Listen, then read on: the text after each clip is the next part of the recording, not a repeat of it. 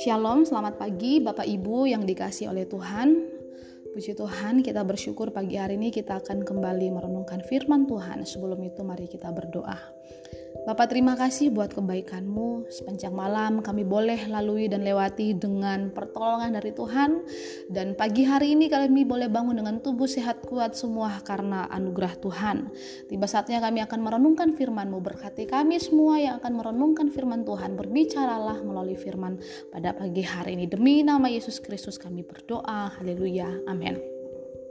Puji Tuhan Bapak Ibu Firman Tuhan atau renungan kita pada pagi hari ini telah sampai pada Mazmur pasalnya yang ke-51 dan Bapak Ibu kalau kita melihat Mazmur 51 dan kami mengharapkan Bapak Ibu bisa membacanya terlebih dahulu di situ terdiri dari 21 ayat dan pada ayat-ayat ini tertulis ratapan seorang penulis yaitu Raja Daud kepada Tuhan atas dosa yang ia lakukan.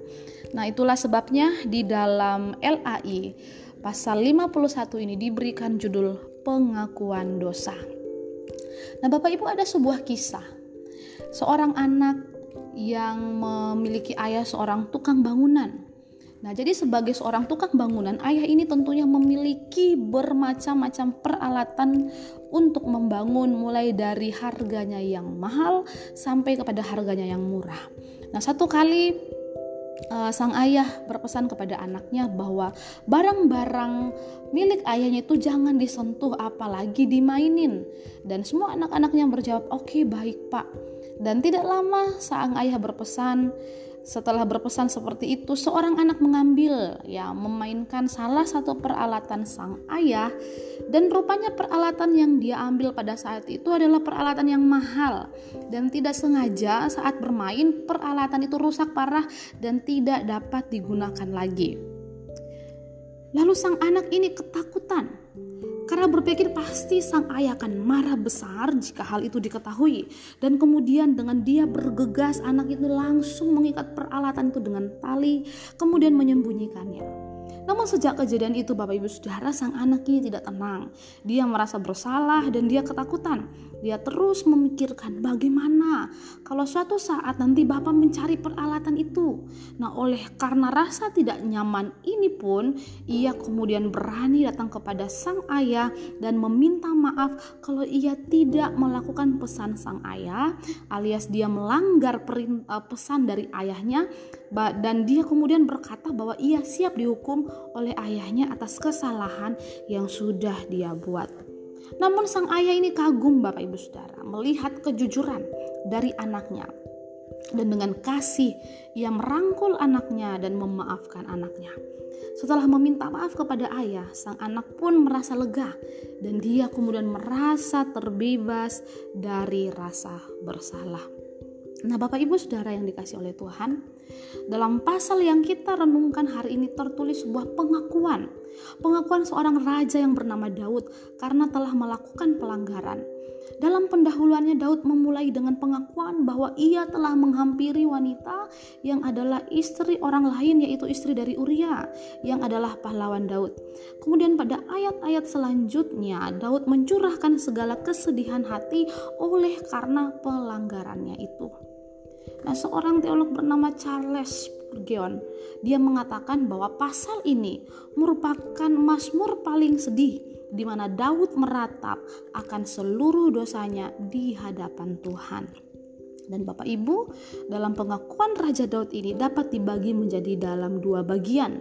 Mari kita lihat pertama, yang pertama adalah dengan rendah hati dia mengakui dosa di hadapan Tuhan. Nah, Bapak Ibu setelah menghampiri Betsheba dan kemudian membunuh suaminya yaitu Uria, Daud belum mengakui kesalahannya di hadapan Tuhan. Sehingga Tuhan memakai Nabi Nathan untuk menegurnya. Bapak Ibu bisa baca di dalam 2 Samuel pasal 12 ayat 1 sampai 17. Kedatangan Nabi Nathan tidak langsung menegur Daud bahwa ia telah berdosa, melainkan Nabi Nathan menggunakan kisah orang kaya dan orang miskin. Dan dalam kisah ini Nabi Nathan mengatakan bahwa ada seorang kaya merampas satu-satunya domba yang dimiliki oleh orang miskin. Nah, mengetahui hal itu Daud marah oleh karena baginya ia itu adalah tindakan yang tidak adil. Sehingga ia mengatakan bahwa orang kaya itu harus dihukum mati dan harus mengganti anak domba itu empat kali lipat. Raja Daud tidak menyadari bahwa dialah yang dimaksud oleh Nabi Nathan. Sehingga Nabi Nathan membongkar kesalahan Daud dan mengatakan kepadanya, "Engkaulah yang kumaksud."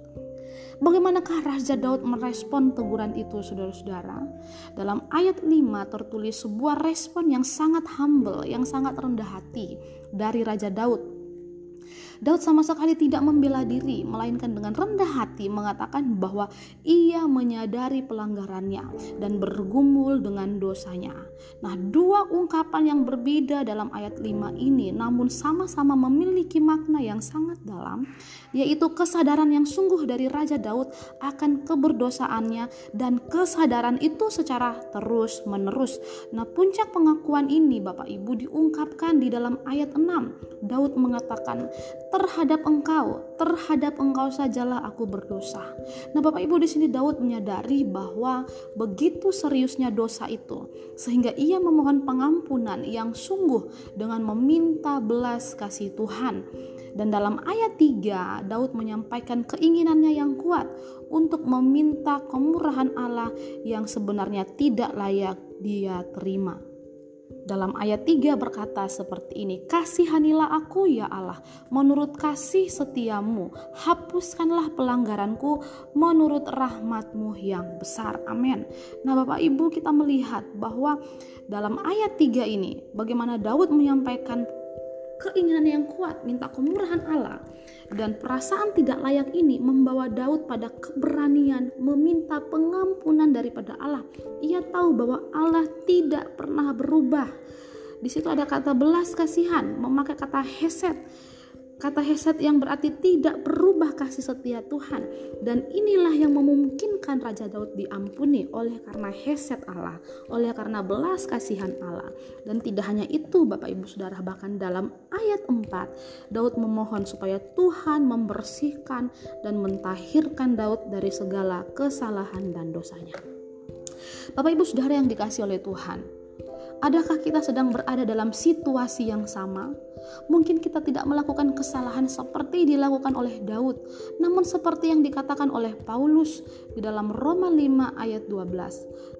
Di sana dikatakan bahwa sebab itu sama seperti dosa telah masuk ke dalam dunia oleh satu orang. Dan oleh dosa itu juga maut demikianlah maut itu telah melenjalar kepada semua orang karena semua orang telah berbuat dosa. Dan seperti yang dikatakan oleh Daud sendiri di dalam ayatnya yang ketujuh sesungguhnya dalam kesalahan aku diperanakan dalam dosa aku dikandung ibuku. Jadi menyadari bahwa semua manusia itu telah jatuh dalam dosa oleh sebab itu manusia memiliki kecenderungan berbuat dosa, baik dalam pikiran, dalam hati maupun dalam tindakan atau perilaku. Nah, Bapak Ibu Saudara yang dikasih oleh Tuhan, mari kita mengizinkan Roh Kudus menyelidiki setiap kita dan kiranya kita memiliki kerendahan hati sama seperti Daud yang mengakui segala kesalahannya di hadapan Tuhan dan meminta Tuhan mengampuni setiap pelanggaran kita. Jika kita mengakui kesalahan kita, maka Ia adalah Allah yang setia dan adil akan mengampuni segala dosa dan menyucikan kita dari kejahatan seperti yang dikatakan dalam 1 Yohanes 1 ayatnya yang ke-9. Kemudian yang kedua Bapak Ibu Saudara, kita melihat kalau dalam pengakuan Raja Daud ini, bagian yang pertama adalah dia dengan rendah hati mengakui dosanya di hadapan Tuhan, yang kemudian dia memohon pemulihan daripada Tuhan. Nah, Bapak Ibu setelah Daud mengakui segala kesalahannya dengan sungguh di hadapan Tuhan, Daud kemudian meminta pemulihan dari Tuhan. Dimulai dari ayat 10, di sana Daud mengatakan, Biarlah aku mendengar kegirangan dan sukacita, biarlah tulang yang kau remukan bersorak-sorak kembali. Nah, Bapak Ibu dalam kalimat ini Daud memberitahukan kondisinya yang tidak baik saat sedang melakukan dosa. Dia berada dalam kegelisahan secara mental dan spiritual oleh karena rasa bersalah karena pelanggarannya.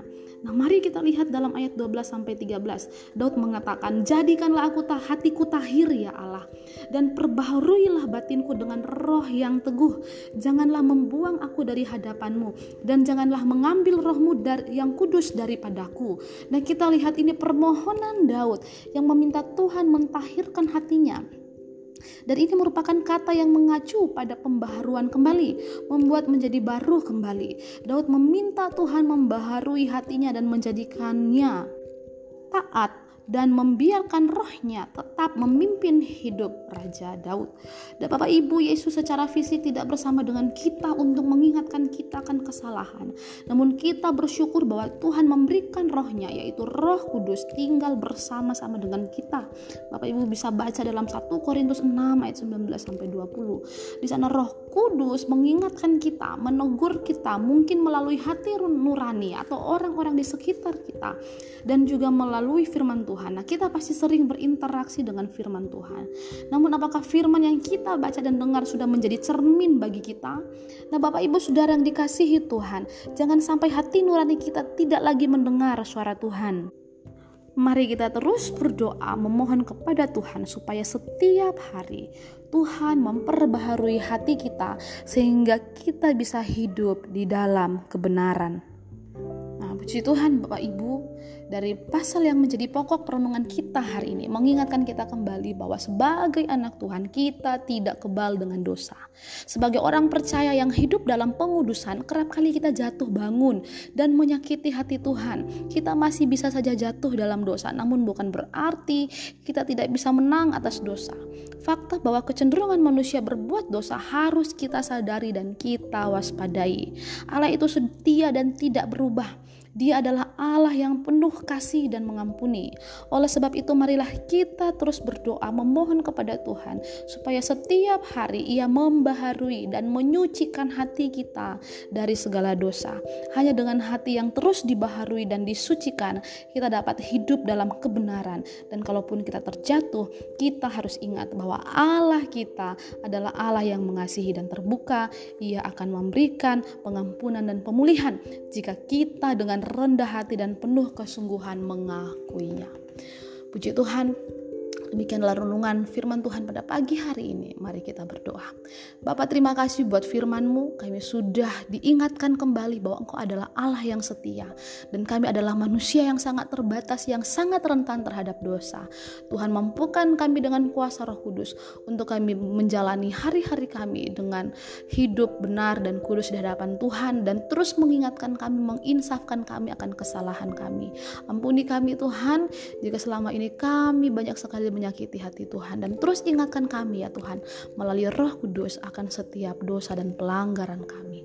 Terpujilah namamu Tuhan Yesus kami berdoa. Haleluya. Amin.